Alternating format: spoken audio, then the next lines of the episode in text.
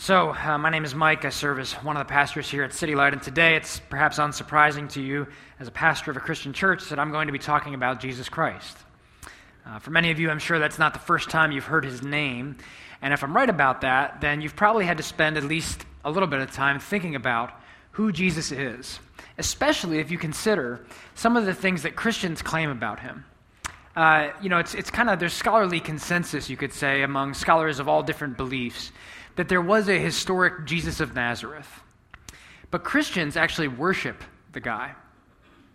Not only that, but Christians claim that if you don't worship the guy, that you're missing something vital in your life that can't be replaced by anything else. So you've got to deal with the question of who this Jesus is that such bold claims are made about. Uh, Jesus himself affirms the importance of the question when he asks his disciples, Who do you say that I am. so today, for you, here with me, who do you say that Jesus is? We've been going through the Apostles' Creed, a series of sermons in 2019 thus far on the Apostles' Creed, which is kind of a summary of Christian belief. And the answer it gives is that Jesus Christ is God's only Son, our Lord. So we say in the Creed, I believe in Jesus Christ, his only Son, our Lord. And that's a good summary of the Bible's answer. Uh, we'll, we'll see from the passage that was just read that Jesus is God's only Son, that He is Lord of all, and that He is our Lord. So, first, He is God's only Son. I just want to remind you at the outset the Apostles' Creed is a synthesis of multiple passages of the Bible. So, no one passage says everything that the Creed says. Uh, in fact, this passage before us today doesn't use the word Son. Uh, to describe Jesus, and I realized this week it doesn't actually use the words Jesus Christ, uh, Son or Lord in the, at all. So I don't know why I picked it, but uh, here we are. And uh, in any case, the, the concept is at least there, okay? Because there's a closely related concept to sonship that appears in verse 15, the first verse of the passage we read. It says there that Jesus is the image of the invisible God. And the idea of an image of God appears in the first chapter of the Bible with the creation of the first humans. We read that God created the first humans in his image. And then we read later in the Bible that the first human created, Adam, is described as a son of God. So there's this connection between being made in the image of God and being a son of God. In Genesis chapter 5, Adam gives birth to a son. And it says that he fathered a son after his likeness in his own image. So sons bear the image of their father. For Christ to be described as the image of God is to say that he is God's only son. Uh, I had a son. Uh, he was born about six months ago. Uh, half the people who meet him say he looks more like my wife, but I like to think he looks like me too. And so he's my son who's an image in some way of his father. But here's what you got to notice in Colossians, in, in verse 15. Every human is image of God, but Christ is the image of God, verse 15 says. He is the image of God in an absolute sense. Adam was the first human made in God's image, but Christ, verse 15 says, is the firstborn of all creation. Now, let me explain what that doesn't mean and what it does mean. What it doesn't mean is that God created a lot of stuff, and the first thing God created was Jesus Christ. And we know that's not what it means, because in verse 16 we read that it was actually through him, through Christ, that all things were created. So if all things that means all things, right, were created through Christ, then he himself cannot be a part of the creation. He cannot be one of the things God created. He has to exist before the creation begins for all the creation to be done through him. There was never a time where he did not exist. There was not a time where God said, Let me make Jesus. He, he always has existed. There was a time when you and I did not exist. There was a time when Adam and Eve did not exist. There was a time when the earth and the universe itself did not exist. There was never a time when God the Son, Jesus Christ, did not exist. He is the eternal image of God. And yet, he is the image of God. Uh, God the Father is never called the image of God. Jesus is. And so, what gives? Well, the best Christian theologians have done to explain this is through the Nicene Creed, which is basically an expansion on the Apostles' Creed.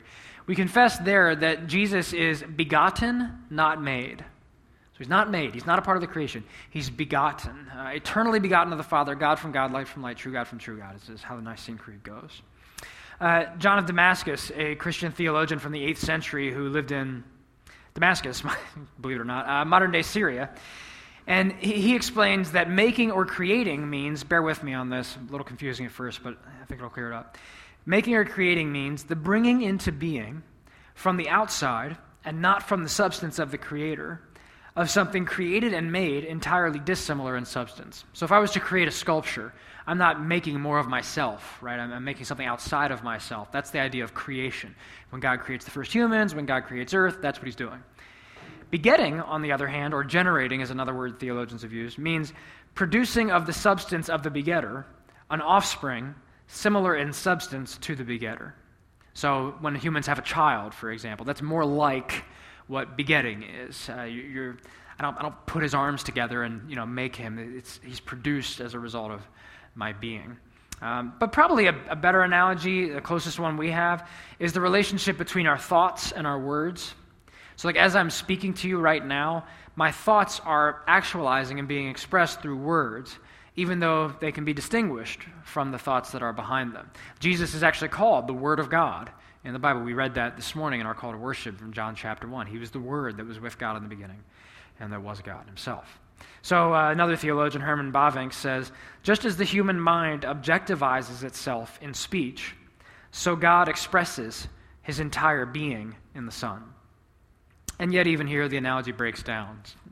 No one word I say really exhaustively expresses my thoughts. But Jesus perfectly expresses all that God is. He is, he is the expression of God's entire being. Uh, my words have a momentary existence. I say them and they go away. Jesus, though, the Son, God has granted the Son to have life in himself. And so he is the image of God in that all of who God is comes to expression in him. Now, why in the world do any of these distinctions matter? They matter. They matter because if Jesus is just another part of God's creation, something that God made, like He made everything else, we better not worship Him. We talked last week about idolatry. Idolatry is when we take something that God made that's good in and of itself, but we treat it like it's God. We tap real meaning in life from it how the author David Foster Wallace put it. We, we look to it for our hope and happiness, our significance and security. And the results are disastrous. Again, Wallace's term was that it eats you alive, the idol. Uh, if you, you know, do that with your career, you'll never feel successful enough. If you do it with your spouse or a relationship that you want, the person will never give you as much as you feel like you need from them.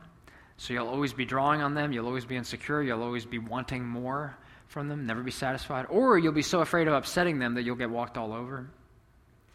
If you do it to your kids, you'll smother them, you'll crush them under the weight of your expectations, or you'll be so afraid of them not liking you that you won't discipline them. a lot more examples, but the point is you can't take things God made and expect them to be to you what only God is. They're finite, they're not infinite. They can't do what only He can do. So, if all Jesus is, is just another part of God's creation, maybe a special part, but still, another part of God's creation, which, by the way, is what most people today think about him. He's, uh, you know, perhaps special in some way, but he's, he's, he's a human. He's part of this thing, creation or earth or whatever it may be. If that's all he is, we better not worship him. We better stop singing songs to him like we did this morning. We're singing worship songs to Jesus Christ, praising him, giving him the praise and honor due to God alone. We better stop doing it if he's just part of God's creation. You better not Tap real meaning in life from Him. You better not look to Him for your hope and happiness, your significance and security. But if He's begotten, not made, if He's the eternal image of the invisible God, the image of God, and the begetter begets something of the same substance as the begetter, He's God entirely, truly God, and you better worship away. Go for it. Last week we saw that God the Father is omnipotent, He's all powerful, He's omniscient, He's all knowing, He's ase, independent of anyone else for His being, and He's eternal without beginning or end. But here what we're seeing is that those ideas that are true of God are expressed fully in the Son, who is all powerful, who is all knowing, who is independent, ase, who is eternal without beginning or end. And yet there's only one God. All of who God is comes to expression in Jesus Christ. He is all those things, just as God the Father is, and there's only one God. Now, that's the mystery of the Trinity one God eternally existing in three persons. We're not even going to scratch the surface of it this week. But here's where we can scratch Do you worship Christ, or do you merely appreciate him? The popular attitude towards Jesus today is one of appreciation. Uh, it's really based on a kind of selective reading of what Jesus said and did. So people commonly say, you know, I'm not a Christian, but I appreciate Jesus. I appreciate how he, you know, taught people to turn the other cheek, and he had some good things to say about caring for the poor and about seeking peace and making peace, and um, you know, the stuff he said about sex and about uh, love of money and about hell. Like, we're not going to think about that. But the other stuff I appreciate. You know, I, I appreciate him. Um, but to appreciate someone is very different from worshiping them. Um, and so, what, what we usually do is we appreciate Jesus, but we, we live for, and the thing that gets us out of bed is, you know, career, family, kids, whatever else it may be. But if all who got who God is comes to its expression in Jesus Christ, then it should really be just the opposite. We should appreciate the things He's made, but we should worship Him alone. You find that if you take the things He's made and you, you go too far with them, right, you, you kind of have to chill on that. Like, um, if, you, if you're in a tough season of life and you tell yourself, but, you know, once I get out of this house or, or once I get my kids out of diapers or, you know, whatever, you probably got to chill on that a bit. Like, just realize that's not going to solve every problem in your life. You spend all your time at work, you probably got to chill on that a bit. Like, just realize it's not going to be healthy for you. You never have to do that with Jesus Christ. He is infinite. He's the infinite image of the invisible God. You could not worship him too much. You could not think too highly of him. I dare you. You could not love him too much. You could not trust him too much. You could not rely on him too much, listen to him too much, depend on him too much. Put all your eggs in this basket. Dump the whole truck, and you will never find that he fails to make good on who he is. He is the eternal image of the invisible God. He is before all things. And because of that, because he's before all things, because all things were created through him, he is also Lord of all things. And that's what we'll talk about next. I'm having trouble with this microphone today. It's, it's, it's, it'll get in its proper place. You can hear me, so we're good. Okay. Remember in verse 15 that Jesus being the firstborn doesn't mean he's the first thing God made. So, what does it mean? Well, the firstborn in the ancient world was also a designation of honor. The idea was you have a bunch of kids, the one who comes first is worthy of this kind of special place, this special inheritance, because they came before all the others. So, what this passage is showing us is that Jesus existed before anything else because he's eternal. And therefore, he's worthy of a unique honor as the firstborn of all creation. And even better than, than any other firstborn. Like, I'm the firstborn in my family, I got a younger brother. But my younger brother was not created through me. I had nothing to do with it. I, I, I don't know, I was probably 15 months old whenever he was conceived. no involvement, no idea what was going on. He wasn't created through me. He wasn't created for me. My parents didn't just have him because I was lonely. And I don't maintain his ongoing existence. He's got his own life, he's got his own job, he takes care of himself. But what this passage tells us about Christ is that all things were created through him. Verse 16 goes on to say that all things were created for him. And verse 17 goes on to say that in him all things hold together. So everything was created through him, everything was created for him, and everything is dependent on him for its ongoing existence. He holds it together. And there's no exceptions, right? Verse 16 rattles off a list, right? Things visible and invisible, heaven or earth, thrones, dominions, rulers, authorities, whatever it is, created through him, created for him, held together in him. Which means if Jesus stops holding your molecules together, you die. If he stops holding photons and electromagnetic radiation together, light goes away, ceases to exist. And therefore, he has power and authority over everything. That's what it means to be a Lord, by the way. To have power and to have authority over everything. It's all in his hands. And that means he's Lord over earthly lords. Verse 16 says, right? Thrones, dominions, rulers, authorities. From President Trump to your boss at work, Jesus is Lord over them. But for the Colossians, um, the, when they thought of the thrones, the dominions, the rulers, and authorities, that most struck fear into them, they didn't think of the visible ones. They thought of the invisible ones. That's why that's on the list here invisible things. What's, what's he talking about? The Colossians had been infected with a false teaching that though they had Christ, though they had trusted him, there were these evil spirits that were kind of competing powers with Christ that they had to placate through rituals. It's a, it's a false teaching that's common in the world, by, by the way, uh, common throughout human history. And I would venture to say that even in a progressive city like Philadelphia, it's actually fairly common here too. I traveled to Indonesia a few years ago, and I met people there who engaged in a very specific burial ritual for their dead because they thought they needed to do that to ward off evil spirits. They, wanted, they had a ritual to have a positive interaction with the spirit realm.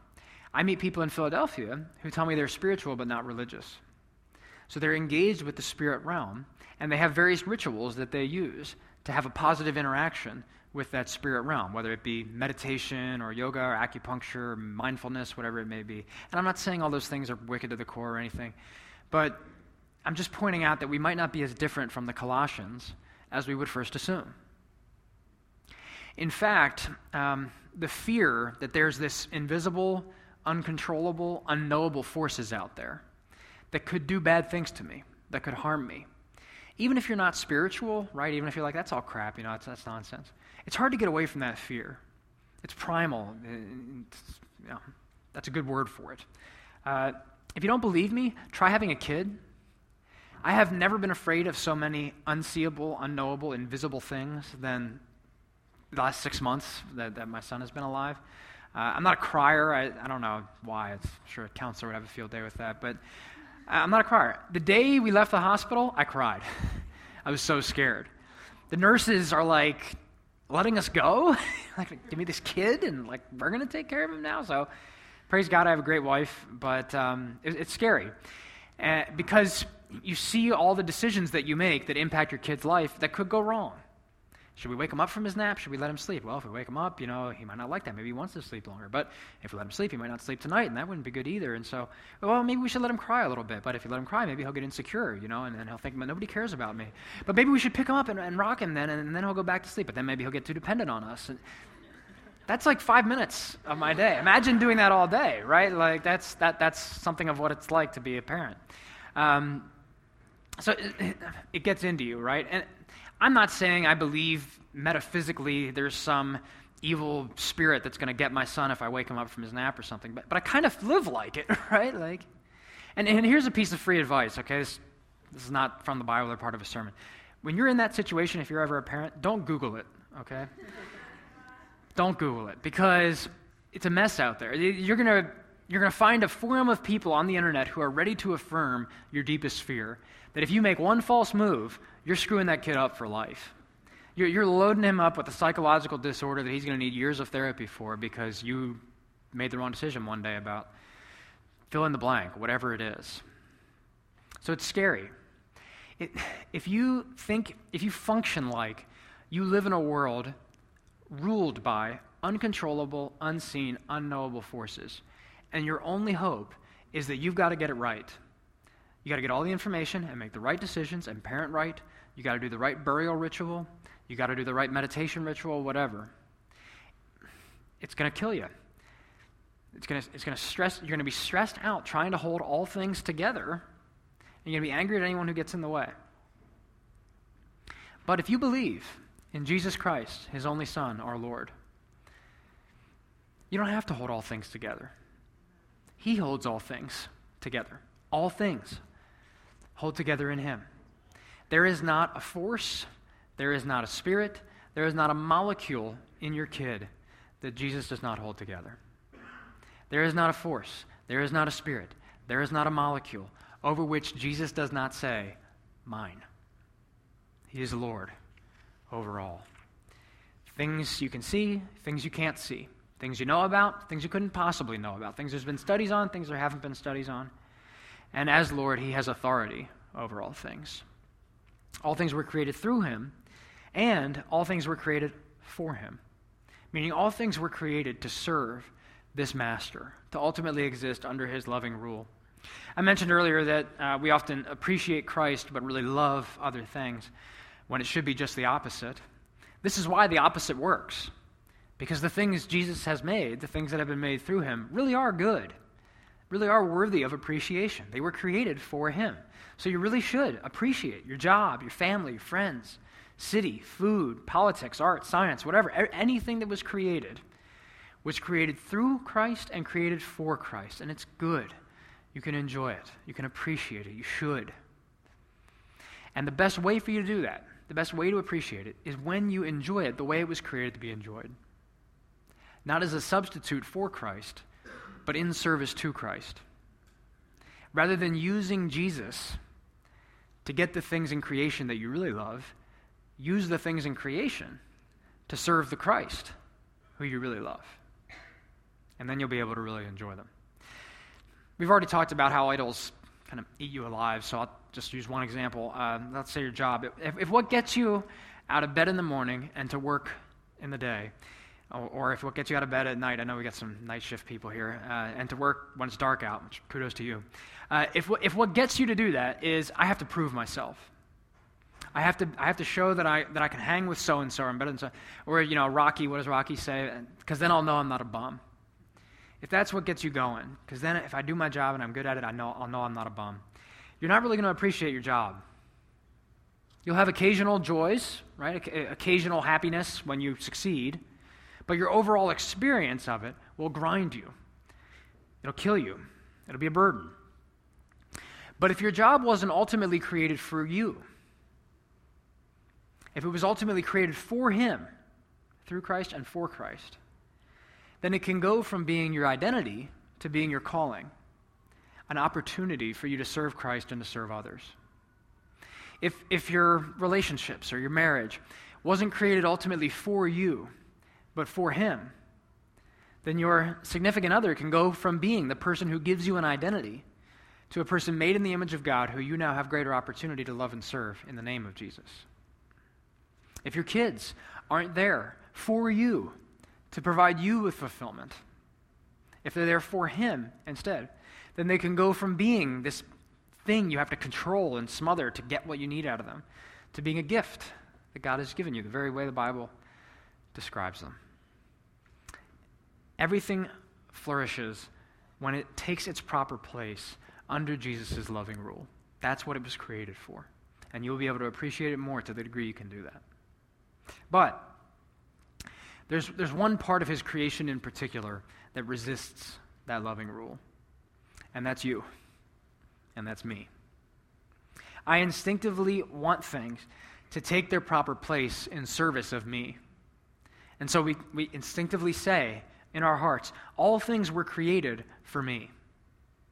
And so when other people don't rearrange their lives in service of me, when the details of my world don't seem to work out in service of me, we get mad, we get bitter, we withdraw, we criticize, we detach.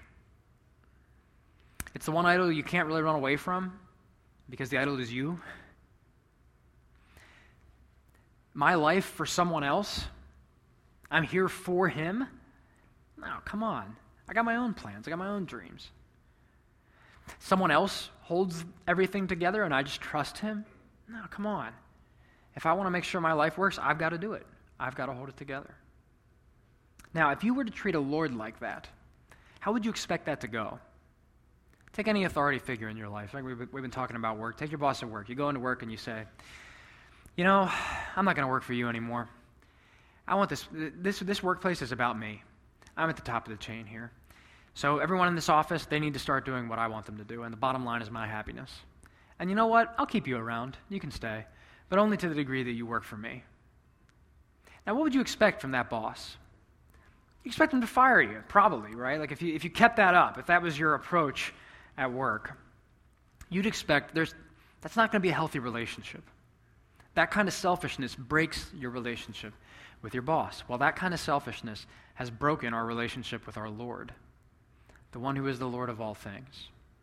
And he'd have been totally justified to fire us, so to speak, to just leave the relationship broken. And that's not what he's done we're about to see that instead of leaving the relationship broken, he reconciled. He did the work to reconcile the relationship so that he could not just be Lord of all, so that he could not just be Jesus Christ, God's only Son, the Lord, but Jesus Christ, God's only Son, our Lord. Verse 18 says he's the head of the body, the church. All things were created through him. But the church, the, this thing, is described as the thing over which he's the head. See, a lord can rule from afar, but a head is intimately connected to the body over which it rules. It's saying that Jesus, though he's Lord of all, has a special intimate relationship with his church, with a community of people. He's not just Lord, he's our Lord. Now, how can that be? Who are these people that can enjoy this intimate connection to their Lord? Well, they must be the good people, right? They must be the people who haven't rejected his loving rule and who have done the right thing and who have done the things they're supposed to do. That's not who they are. That's wrong. We know because verse 21 follows the passage we read, and it addresses the church in this way church in Colossae, people like you and me. And you who once were alienated and hostile in mind, doing evil deeds, he has now reconciled in his body of flesh by his death. So also, verse 20 says, He made peace by the blood of his cross. He made peace. That means there wasn't peace, and you didn't make it. He made it by the blood of his cross. Because anytime a relationship is really broken, someone has to pay in order to repair it. If Theft is probably the easiest example of this. If one of you steals $1,000 from me, I don't have $1,000 on me today, but, or any day. yeah, just today. Um, yeah, don't, don't get any ideas. But if you did, okay, if I wanted to be reconciled, if I wanted to have peace in that relationship, one of us is going to be out $1,000. You're going to have to pay me back, then, we, then I can be happy with you. Or I'm just going to have to accept the fact that I'm out $1,000. But something's been broken, someone has to pay. There's a debt, has to be paid down. The problem is, in our relationship with God, the way we've sinned against Him, it's a debt we can't afford, actually. We can't pay it back without being eternally condemned. Because the amount of the debt depends on who the offense is against, the worth. So if I spit in the toilet, nobody cares. That's kind of why toilets are there. For other things too, but for that.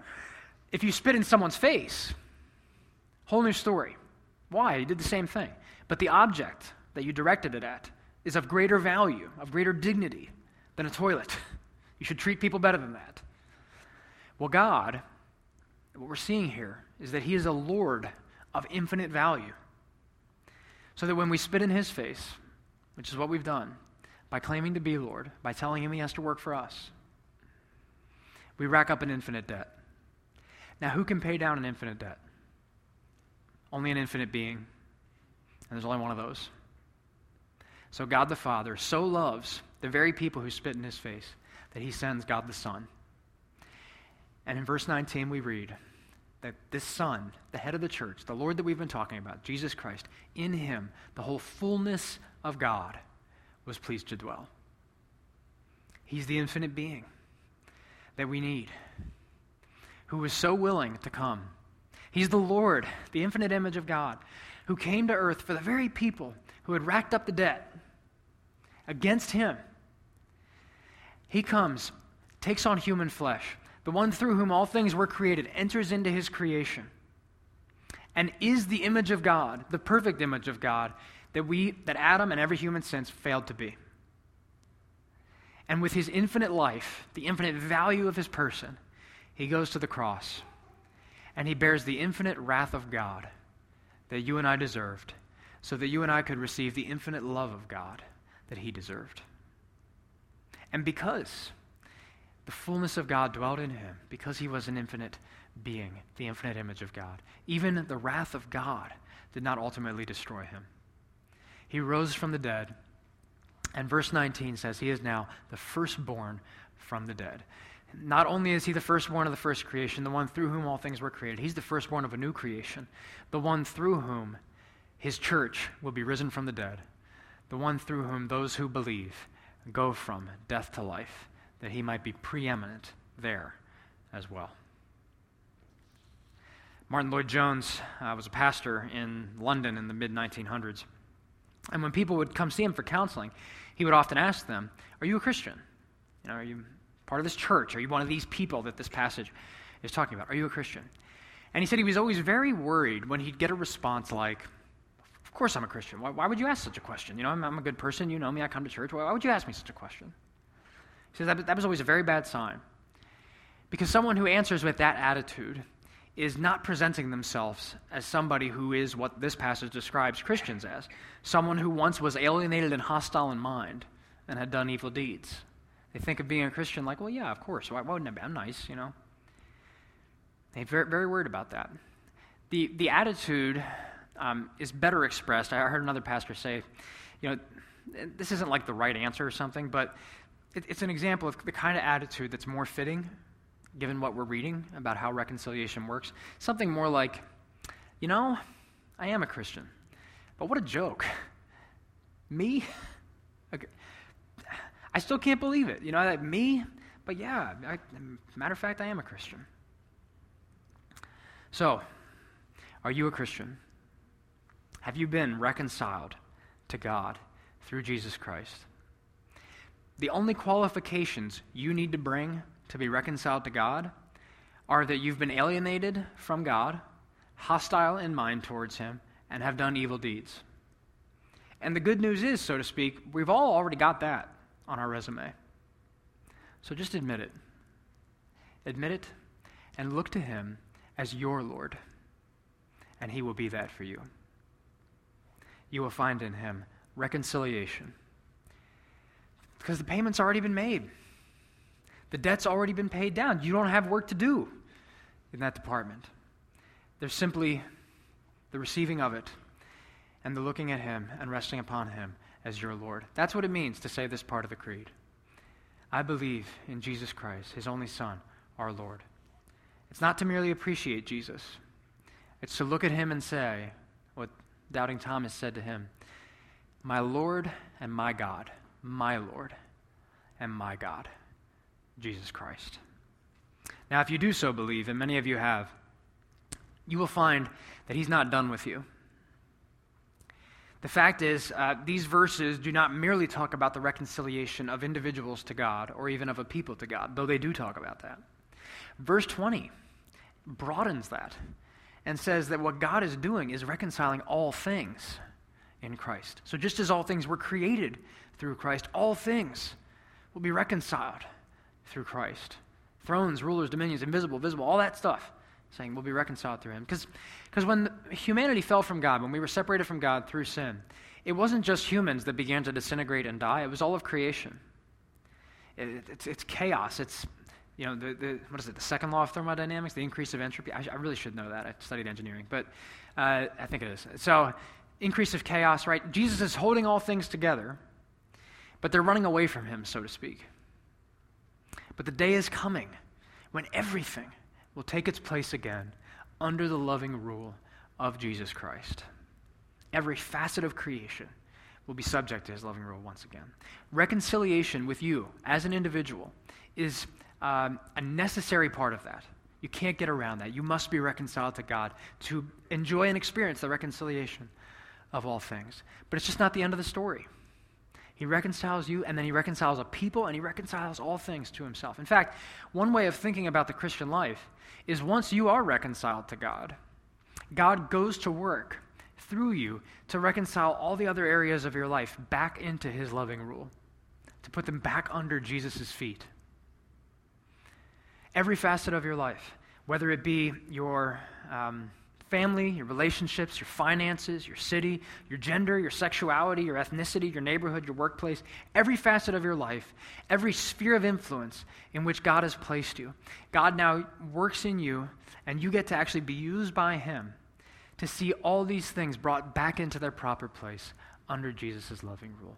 And you do that, you engage in that activity, not so that you'll be reconciled to God, not so that He'll love you but because you've been reconciled to God, because He already loves you, because of what Jesus has done for you, because of the blood of His cross, which has reconciled you to the Father, through whom you now have peace through faith in Christ, His only Son.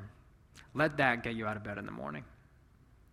Get out of bed in the morning, go to work, parent your kids, whatever, because you need an identity, because you need meaning and you need significance and security from those things.